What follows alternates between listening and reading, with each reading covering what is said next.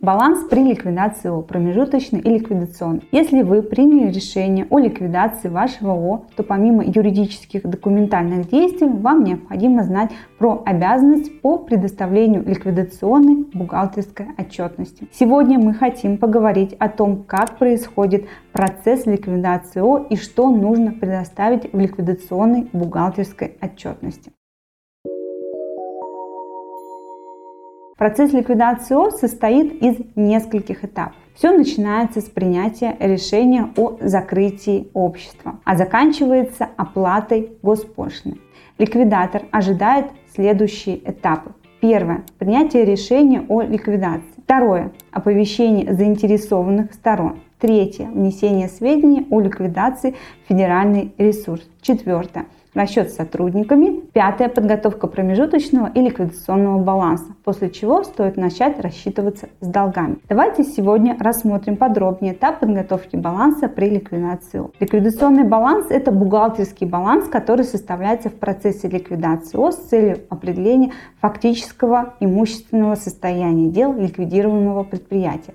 Ликвидационный баланс бывает промежуточный и окончательный. Промежуточный ликвидационный баланс оформляется по истечении двух месяцев со дня публикации в Вестнике государственной регистрации извещения о ликвидации, если только ликвидационной комиссии не был установлен больший срок для предъявления требований со стороны кредиторов. Предварительная подготовка данных и само составление промежуточного баланса из-за его определенной специфики обычно ложится на плечи работников бухгалтерии. Хотя формально по закону эту процедуру должна выполнять ликвидационная комиссия либо ликвидатор. На 2021 год установленная форма промежуточного ликвидационного баланса для коммерческих организаций не предусмотрена, поэтому ее необходимо разработать самостоятельно. За основу обычно берут рекомендованную в таких случаях обычную форму номер один бухгалтерского баланса. В промежуточном ликвидационном балансе должны быть отражены полное наименование компании, а также ОКПО, ИНН, АКВЭД, ОКПФ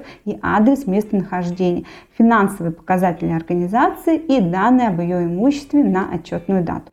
После того, как промежуточный ликвидационный баланс составлен, его должны утвердить лица, принявшие решение о ликвидации. Для этого им требуется оформить протокол об утверждении или проставить соответствующие отметки прямо на балансе. Как только промежуточный баланс будет утвержден в налоговую инспекцию, необходимо предоставить. Первое. Нотариально заверенное уведомление по форме 15016 промежуточный ликвидационный баланс. Помимо этого, во многих ФНС дополнительно могут потребовать протокол об утверждении промежуточного ликвидационного баланса.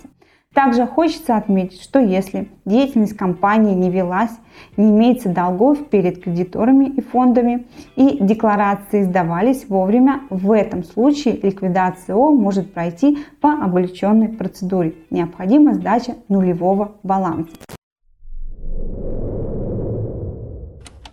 Окончательный ликвидационный баланс – это бухгалтерский баланс, предоставляемый в налоговую инспекцию и собственникам ликвидируемой компании после завершения всех ликвидационных процедур. Обязанность по составлению окончательного ликвидационного баланса и предоставлению его в налоговый орган лежит на ликвидационной комиссии или ликвидатор. Конкретные даты для составления ликвидационного баланса законом не регламентируется, но с учетом предусмотренной в ГК РФ процедуры ликвидации компании для окончательного ликвидационного баланса ближайшая дата после того, как будут удовлетворены требования кредиторов. Окончательный ликвидационный баланс предоставляется в инспекцию вместе с заявлением по форме 15016 о государственной регистрации юридического лица в связи с его ликвидацией. Документы, связанные с ликвидацией компании, предоставляются в налоговую инспекцию следующим способом.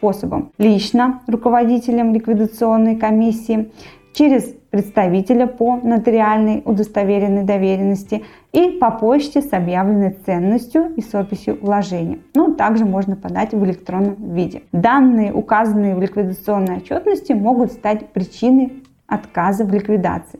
Поэтому для подготовки ликвидационной отчетности лучше привлечь специалистов. На сегодня это все. Если наше видео оказалось для вас полезным, подписывайтесь на канал, ставьте лайки и, конечно же, задавайте интересующие вас вопросы нашим юристам в комментариях под этим роликом.